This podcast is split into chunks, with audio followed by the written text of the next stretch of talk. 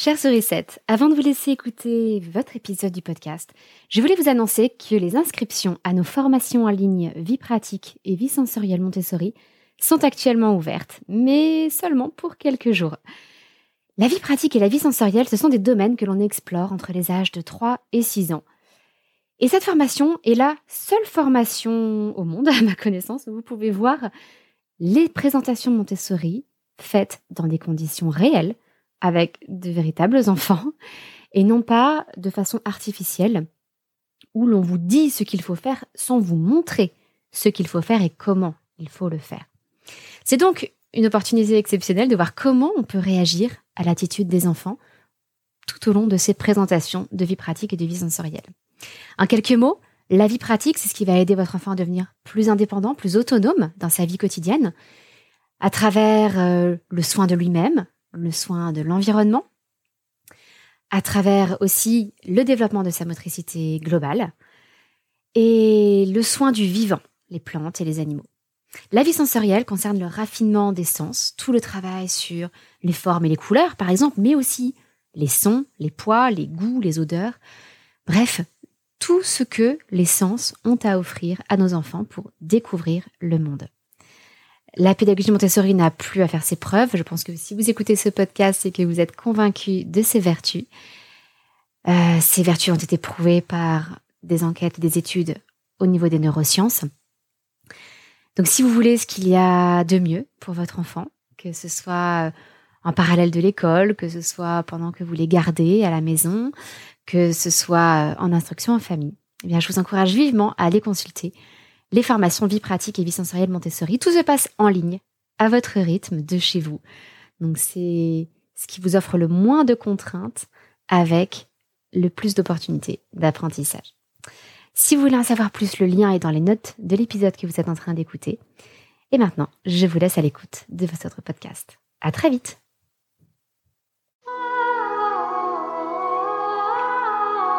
Bienvenue sur le podcast des Montessori 7, Montessori à la maison. Je suis Anne-Laure Schneider, formatrice Montessori et maman de cinq enfants instruits en famille. Ma mission, c'est d'aider les parents, les assistantes maternelles, bref, tous ceux que dans notre communauté nous appelons des sourissettes, à mettre en pratique la philosophie Montessori chez eux, avec leurs enfants ou les enfants qu'ils gardent. Dans ce podcast, nous parlerons donc de pédagogie Montessori, mais aussi de discipline positive, d'instruction en famille, ce que l'on appelle aussi l'école à la maison, de co-schooling et de bien d'autres choses encore. Il y a quelques années de cela, je proposais l'été des ateliers Montessori sous la forme de petits stages d'une semaine. En gros, j'accueillais les enfants de 9h à midi pendant 3 heures donc chaque matin ou alors de 14h à 17h chaque après-midi. Non pas les deux parce que ça restait la période des vacances d'été et que je voulais que ça reste un rythme relativement léger, en particulier euh, pour les parents qui voulaient peut-être faire des sorties avec leurs enfants, etc. Mais je maintenais quand même un cycle de trois heures, qui est le cycle montessorien par excellence. Donc, les enfants participaient à un stage de minimum cinq demi-journées, euh, donc 15 heures d'activité Montessori dans la semaine. Suivant leurs âges, leurs connaissances, les compétences qu'ils avaient déjà acquises, euh, je mettais en place un petit programme et je leur présentais des activités Montessori qui étaient adaptées à leur niveau de développement. Ça me permettait aussi, pour euh, les enfants qu'ils souhaitaient, de revoir avec eux des choses qui avaient été euh, un petit peu compliquées à l'école et de les leur présenter d'une façon à la fois plus ludique et, à mon sens, euh, plus claire grâce au matériel scientifique de Maria Montessori. Et pourtant, cela fait maintenant plusieurs années que j'ai arrêté ces ateliers et que je n'en propose plus. Pour tout vous dire, j'ai même commencé à remettre en question l'intérêt de ce type d'atelier. Alors tout ça, bien sûr, est nuancé. Euh, il y a malgré tout un intérêt aux ateliers Montessori, mais à mon sens, dans un certain cadre et un certain cadre seulement.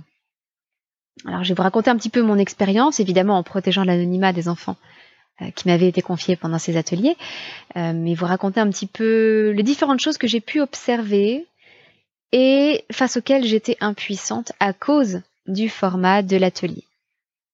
Alors pour vous expliquer déjà un petit peu comment ça se passait, très simplement, euh, par exemple lorsque j'accueillais les enfants le matin, comme c'était également l'heure de nourrir nos chats, on commençait donc par un petit temps de soins aux animaux les parents pouvaient rester pendant ce temps-là pour faciliter la transition. Euh, les enfants donnaient donc à boire et à manger à nos chats, ils pouvaient euh, les caresser, les brosser. C'était donc voilà le temps du soin aux animaux. Ça faisait traverser, travailler pardon les transvasements. Ils versaient les croquettes, ils prenaient les croquettes avec un verre dans le sac de croquettes, ils versaient le contenu du verre dans la gamelle. Et puis pour l'eau, euh, j'avais préparé un petit pichet d'eau et donc il versait à partir de ce pichet d'eau dans la gamelle des chats. Après ce, temps de soins aux animaux, les parents partaient et nous montions à l'étage dans notre salle de classe Montessori pour pouvoir travailler. J'avais en général de petits groupes, euh, j'avais mes propres enfants et j'avais environ euh, 4-5 enfants en plus, maximum. Je tenais à maintenir de petits groupes pour pouvoir vraiment proposer quelque chose d'individualisé, euh, pour pouvoir m'adapter à eux et euh, prendre le temps avec chacun d'entre eux. Ça n'est pas du tout comme une salle de classe où il y a un grand nombre d'enfants, mais il y a des enfants plus grands qui peuvent montrer des choses aux plus jeunes. Euh, là, il s'agissait vraiment de, de, quelque chose de très très personnalisé. C'était mon engagement vis-à-vis -vis des parents aussi, de proposer quelque chose qui soit spécifiquement pour leur enfant. Et j'ai rencontré plusieurs profils d'enfants, dont trois sur lesquels j'aimerais revenir avec vous. J'ai eu une petite fille euh, qui comprenait tout très vite et réussissait systématiquement l'activité du premier coup. Alors c'était formidable, elle était extrêmement sage, si vous voulez, très tranquille, mais elle ne ressentait pas le besoin de répéter l'activité puisqu'elle avait compris. Alors oui, effectivement, elle avait compris ce qu'il fallait faire, souvent elle le faisait bien du premier coup, mais elle n'avait pas appris les choses. Et quand je dis appris, je ne parle pas d'un apprentissage intellectuel par cœur, je veux dire qu'elle n'avait pas intégré dans ses mains les gestes qu'elle faisait. Elle devait réfléchir pour les faire. Vous voyez bien que quand vous vous brossez les dents, vous ne réfléchissez plus. Quand vous vous lavez les mains, vous ne réfléchissez plus. C'est un geste qui est acquis dans votre mémoire motrice. En ce qui la concernait, elle faisait toutes les activités en réfléchissant, avec un contrôle conscient de ses gestes. Ce qui signifie qu'elle n'en était pas encore au stade où elle s'était totalement imprégnée de ce que le matériel avait à lui apprendre. Parce que c'est par la répétition des activités Montessori que l'on va en extraire davantage du matériel. La première fois qu'on présente le cube de 1000, par exemple, l'enfant va simplement se dire Ah oui, 1000 c'est beaucoup. Voilà, c'est probablement la seule et unique leçon qu'il va en tirer à la première manipulation. Mais peut-être qu'en manipulant et en manipulant davantage, il va se dire Ah, mais en fait, chaque côté, c'est comme la plaque de sang. Chaque côté de ce carré, c'est 100.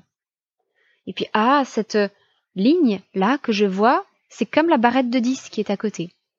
Et c'est comme ça que, petit à petit, l'enfant acquiert, non pas intellectuellement, mais dans son corps, la notion que 1000, c'est 10 fois 100 ou 100 fois 10. Qu'il acquiert la notion aussi que 1000, c'est un cube de côté 10. Que 1000, c'est 10 au cube. Ces choses qui sont beaucoup plus complexes, évidemment, on ne cherche pas à les apprendre intellectuellement à un enfant de 3 ou 4 ans. En revanche, un enfant de 3 ou 4 ans est parfaitement capable de les percevoir, de les saisir, de les sentir avec ses doigts. Mais ça, ça passe par la répétition. Et malheureusement, cette petite fille ne répétait pas les activités parce qu'elle avait compris. Et malheureusement, je ne l'ai eu qu'une semaine avec moi. En une semaine, je, ne pouvais pas, même si j'ai introduit ce travail, je ne pouvais pas faire avec elle tout le travail qui aurait été nécessaire à long terme sur l'entraînement, sur la répétition. Si je l'avais eu en classe Montessori, par exemple, je lui aurais beaucoup fait travailler sur les extensions des activités. Euh, c'est-à-dire que le matériel, surtout en vie sensorielle d'ailleurs, a une présentation de base et il a parfois de nombreuses extensions, c'est-à-dire d'autres façons de présenter le matériel. Par exemple, la fameuse tour rose Montessori, je pense que tout le monde la visualise à peu près correctement. Lorsqu'on l'imagine généralement, elle est montée avec chaque cube qui est centré sur le précédent, de façon à faire une tour. Euh, une tour. C'est la présentation de base. Mais on va également proposer une autre présentation aux enfants où tous les cubes sont alignés suivant un coin. Imaginez par exemple que vous mettez, que vous montez cette tour dans le coin de la salle de classe, de la pièce, eh bien tous les cubes vont se retrouver collés à l'angle de la pièce. Donc ça ne donne pas vraiment une image de tour, ça donne une image un petit peu différente. C'est une extension de cette activité. Mais en travaillant cette extension, l'enfant manipule quand même ce matériel de la tour rose, il perçoit les différences dans les tailles des objets, la différence de volume, les différences de longueur entre les côtés, euh, le poids également des cubes qui varient. Et c'est ça qui est important, c'est le travail sur cette perception sensorielle. Euh, sentir dans sa chair la différence entre 1 et 10. Voilà. Eh bien, euh, j'aurais travaillé sur tout ça avec elle si j'en avais eu l'occasion. Alors je l'ai introduit un petit peu, malheureusement en 15 heures. je ne peux pas transformer des schémas qui ont clairement été acquis par cette petite fille à l'école. Elle n'avait que trois ans et demi pourtant, mais euh, en une année d'école, elle avait déjà acquis tous ces, tous ces réflexes. Euh, elle ne se levait pas. Elle ne, elle ne se levait pas de sa chaise. Elle avait déjà perdu toute spontanéité dans le mouvement. Donc on aurait aussi beaucoup travaillé là-dessus. Mais pour ça, il aurait fallu un travail à long terme que je ne pouvais pas mener en moins d'une semaine. J'ai aussi rencontré un petit garçon, un très jeune garçon, qui était tout à fait capable d'autonomie petit garçon euh, euh, d'une grande gentillesse, euh, très très sérieux, j'ai envie de dire, et en même temps très très joyeux. Et le matin, il aimait beaucoup, justement, participer aux soins aux animaux dont je vous parlais. Ça lui plaisait tout particulièrement.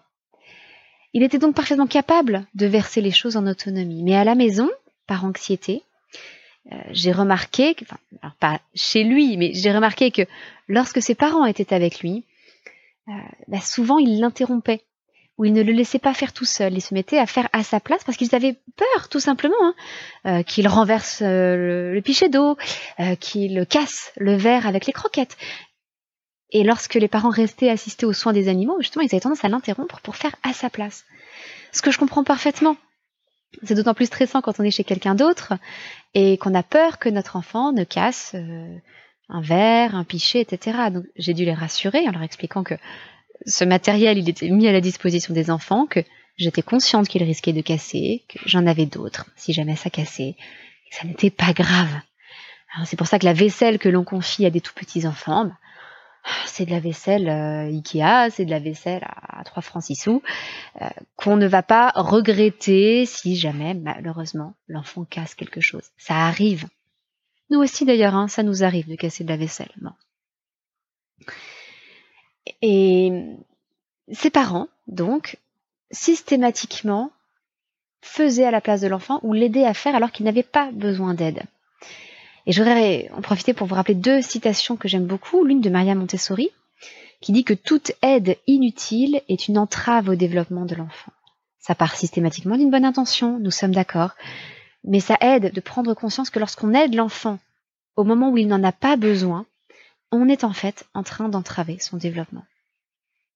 Et puis, une citation d'une philosophe que j'aime bien, euh, Chantal Delsol, priver l'individu de l'acte qu'il pourrait accomplir, c'est donc le diminuer. Là, on prive l'enfant de ce qu'il pourrait accomplir. On le diminue, on l'infantilise en fait, on le réduit, euh, on, le, croit moins capable qu'il ne l'est réellement. Alors là aussi, avec cet enfant, j'aurais pu faire un travail à long terme pour lui donner confiance en lui, parce que du coup, il était beaucoup sur la réserve face à des activités de vie pratique, des choses où il aurait pu casser du matériel il m'aurait fallu un travail à long terme. Et malheureusement, en une semaine, je ne pouvais pas lui donner suffisamment confiance en lui pour oser, pour essayer, pour tenter de nouvelles choses. Alors j'ai aussi essayé de travailler un petit peu avec les parents, de leur donner quelques éléments, euh, mais là aussi, euh, je ne pouvais pas travailler avec les parents uniquement sur une semaine. Je pense qu'il aurait fallu qu'ils voient les progrès de leur enfant sur plusieurs mois, qu'ils se disent ah mais oui, il est capable, pour qu'ils prennent conscience de ses capacités réelles et à ce moment-là qu'ils lui fassent davantage confiance dans les tâches de la vie quotidienne. Vous voyez que là encore, l'atelier, même s'il a quand même aidé cet enfant, et, j'espère euh, contribuer à, faire prendre conscience aux parents de, des compétences de leur enfant. Peut-être que ça a aidé les parents à, lâcher un petit peu euh, davantage prise. Mais euh, je pense que ça reste très très limité lorsqu'il s'agit d'un atelier d'une semaine. Et puis j'ai aussi accueilli des frères euh, et les relations entre frères étaient assez difficiles à gérer.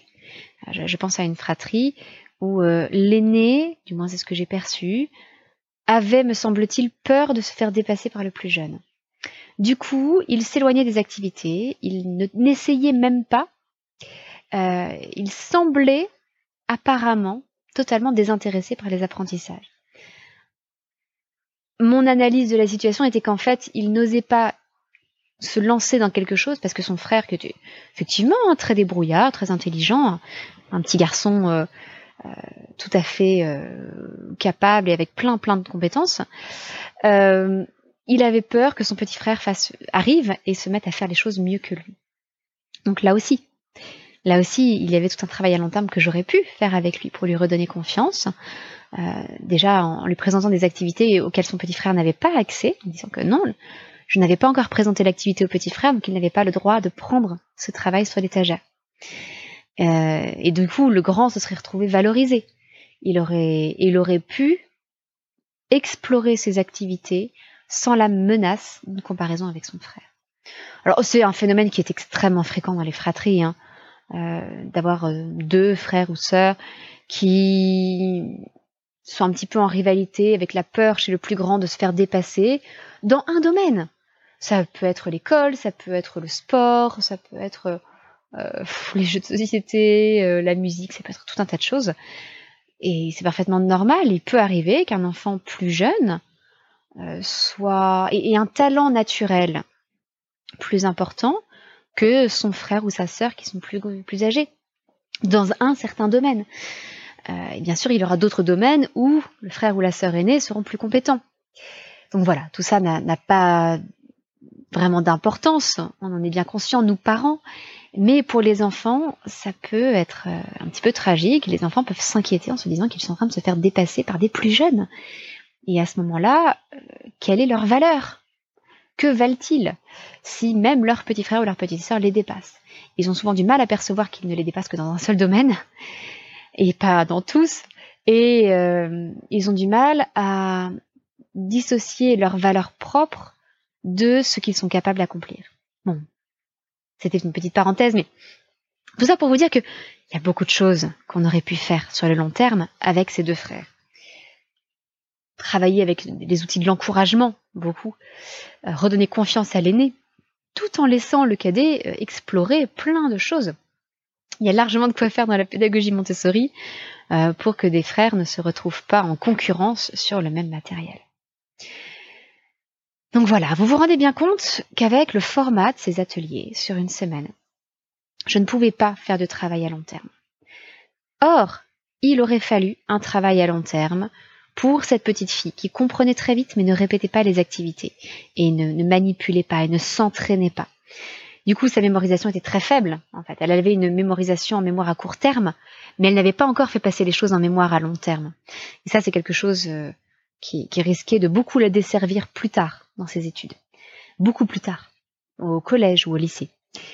Euh, c'est un, système d'apprentissage avec des enfants intelligents qui comprennent tout de suite mais qui ne mémorisent pas à long terme. Euh, c'est un système qui tient le temps de la maternelle, souvent le temps du primaire. Au collège, au lycée en général, ça ne tient plus parce qu'il faut retenir davantage à long terme. Enfin bon, voilà, il aurait fallu un travail à long terme. Euh, il aurait fallu aussi euh, un travail à long terme avec les, deux frères dont je vous ai parlé. Et puis, dans un atelier Montessori comme celui que je proposais, le souci est qu'il n'y a pas forcément de cohérence avec ce qui est pratiqué à la maison. Comme ce petit garçon avec qui je pratiquais l'autonomie pendant l'atelier, mais à la maison, je sais que ses parents intervenaient pour tout et ne le laissaient pas faire par crainte qu'il ne casse quelque chose, qu'il ne se fasse mal, qu'il renverse, qu'il ne sache pas faire. Donc l'absence de travail à long terme d'un côté et le manque de cohérence entre ce qu'on pouvait faire en atelier et ce qui était fait à la maison, ce sont les deux, euh, les deux aspects qui, m'ont découragé de proposer des ateliers sous ce format-là à la maison. Alors le, fruit de ma réflexion est que, selon moi, hein, vous avez tout à fait le droit de ne pas être d'accord, en particulier si vous-même vous proposez des ateliers Montessori. À ce moment-là, je serais très intéressée d'avoir votre retour et votre expérience. Euh, pour moi, les critères qui font qu'un atelier Montessori a du sens, c'est que ça doit être un atelier dans la régularité. Par exemple, une fois par semaine, toute l'année. Euh, ou alors éventuellement euh, un stage à chaque période de vacances, avec une semaine à chaque période de vacances, mais de façon répétée toute l'année. Donc un atelier Montessori pour moi a du sens dans la régularité, ou alors pour décharger ponctuellement une famille qui pratiquerait déjà la pédagogie Montessori. Euh, par exemple, pourquoi pas pendant les vacances proposer à des familles qui pratiquent déjà euh, l'instruction en famille Montessori un stage d'éducation cosmique. Ça permet à des familles qui euh, essaient de pratiquer l'IUF Montessori, donc qui mettent en pratique cette, cette approche dans leur, vie quotidienne, de souffler un petit peu pendant les vacances, et puis, euh, ce serait l'occasion pour leurs enfants de pratiquer avec du matériel qu'ils n'ont pas forcément à la maison. L'éducation cosmique avec les grands récits. ça peut être une semaine sur les grands récits. Ben, ça peut être l'occasion euh, d'avoir accès à tout ce matériel des grands récits qui peut être un peu encombrant à la maison. Ça évite aux parents, surtout s'ils n'ont qu'un seul enfant en IEF Montessori, euh, d'acheter trop de matériel ou de trop s'investir. C'est vrai que la présentation des grands récits, c'est quelque chose qui nécessite pas mal d'objets, pas mal de matériel, pas mal de préparation aussi. Donc pourquoi ne pas déléguer ça à quelqu'un en atelier? Euh, Donc voilà, pour moi ce sont les deux critères qui permettent à un atelier Montessori d'avoir du sens. La régularité sur le long terme ou alors euh, simplement pour dépanner une famille qui pratique déjà la pédagogie Montessori dans sa vie quotidienne. Alors bien entendu, je ne jette absolument pas la pierre aux éducateurs qui proposent des ateliers ou aux parents qui inscrivent leurs enfants à un atelier, même ponctuellement. Ça peut, malgré tout, être une excellente entrée en matière.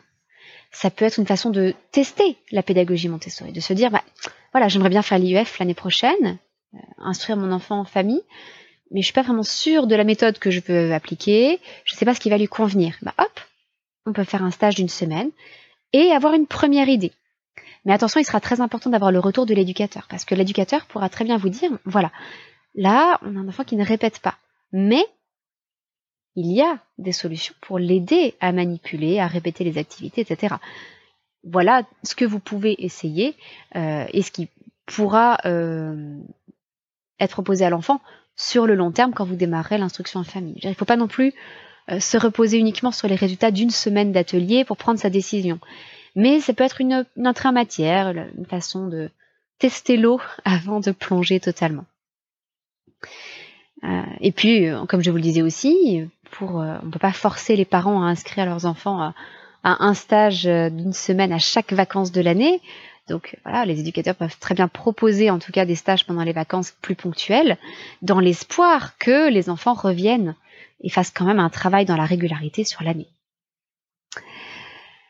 Euh, alors je, connais, j'ai de, très bonnes amies qui, euh, proposent justement des, ateliers Montessori plus individuels, souvent du soutien scolaire Montessori chaque semaine, euh, qui accueillent ou ont accueilli un, deux ou trois enfants chez elles pendant une demi-journée par semaine. Et alors ça, ça porte ses fruits. Ça permet un travail en profondeur et surtout avec quelqu'un qui sait s'adapter, c'est un éducateur qui, sait s'adapter, ce qui est le propre d'un bon éducateur Montessori, ça peut permettre de réconcilier un enfant avec le système scolaire. Donc euh, il, peut y avoir un grand intérêt aux ateliers Montessori.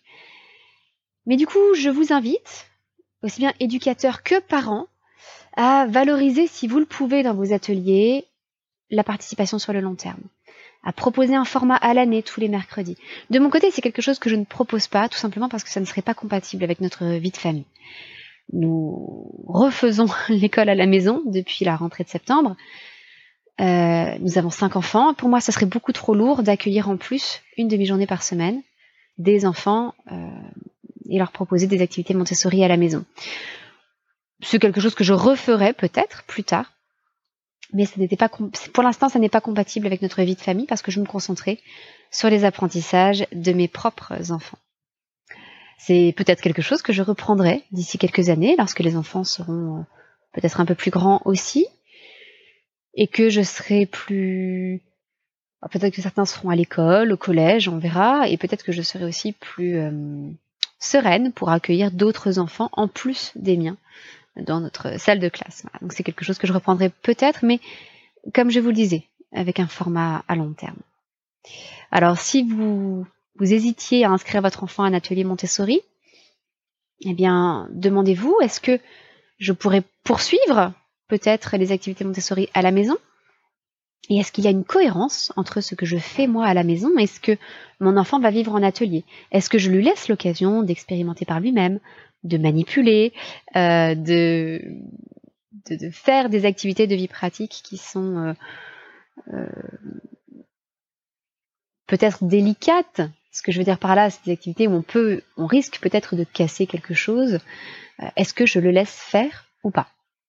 Voilà. Donc c'est les questions que je vous invite à vous poser. Bien entendu, euh, si vous voulez justement poursuivre après un atelier Montessori qui a beaucoup plu à votre enfant, ou euh, si vous vous dites que du coup, plutôt que de faire des ateliers, vous allez essayer vous-même de proposer des activités à votre enfant, eh je vous invite à aller jeter un coup d'œil à mes formations Montessori en ligne, en particulier euh, vie pratique et vie sensorielle, mais aussi langage ou calcul. elles rouvrent à différentes périodes de l'année, et donc allez y jeter un petit coup d'œil. Et vous pourrez ainsi vous-même proposer des activités Montessori à votre enfant en ayant fabriqué même éventuellement le matériel vous-même, parce que je donne beaucoup de tutoriels pour le faire. Et à ce moment-là, vous pourrez réellement faire un travail à long terme dans la régularité. Voilà, c'est tout pour cette semaine. Je vous souhaite euh, une excellente fin de journée et à très bientôt. Votre petite sourisette, Anne-Laure.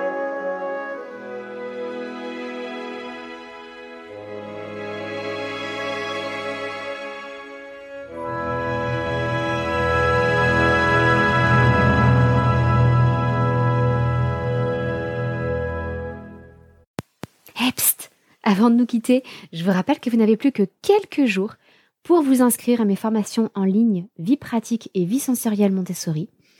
Tous les liens avec la présentation des formations, euh, les dates limites pour s'inscrire, tous les renseignements sont disponibles dans les notes de cet épisode. N'hésitez pas à suivre le lien pour en savoir plus. Et n'oubliez pas que c'est une formation à laquelle vous aurez accès à vie, que tous les avis euh, sur cette formation sont dithyrambiques. Et ça, j'en suis très reconnaissante aux toutes les stagiaires qui ont déjà suivi cette formation. Et puis que vous avez la possibilité de suivre cette formation à votre rythme. Vous pouvez le faire très très vite. Vous pouvez prendre votre temps. Si vous avez d'autres enfants plus tard, eh bien vous pouvez revisionner les vidéos, vous replonger dedans quand vous le souhaitez. Et en plus, je vous explique en détail comment réunir le matériel nécessaire pour les présentations ou comment le fabriquer vous-même avec des tutoriels, avec des explications sur ce à quoi il faut faire attention au niveau du choix des matériaux, au niveau de la taille des objets, etc. Pour que vous ayez tous les éléments afin de réellement mettre en pratique la pédagogie Montessori telle qu'elle est prévue, avec un matériel de qualité, mais que vous aurez réuni ou fabriqué à petit prix. Voilà, c'est tout pour aujourd'hui. Je vous souhaite une belle découverte de ces formations et je vous donne rendez-vous très vite. Au revoir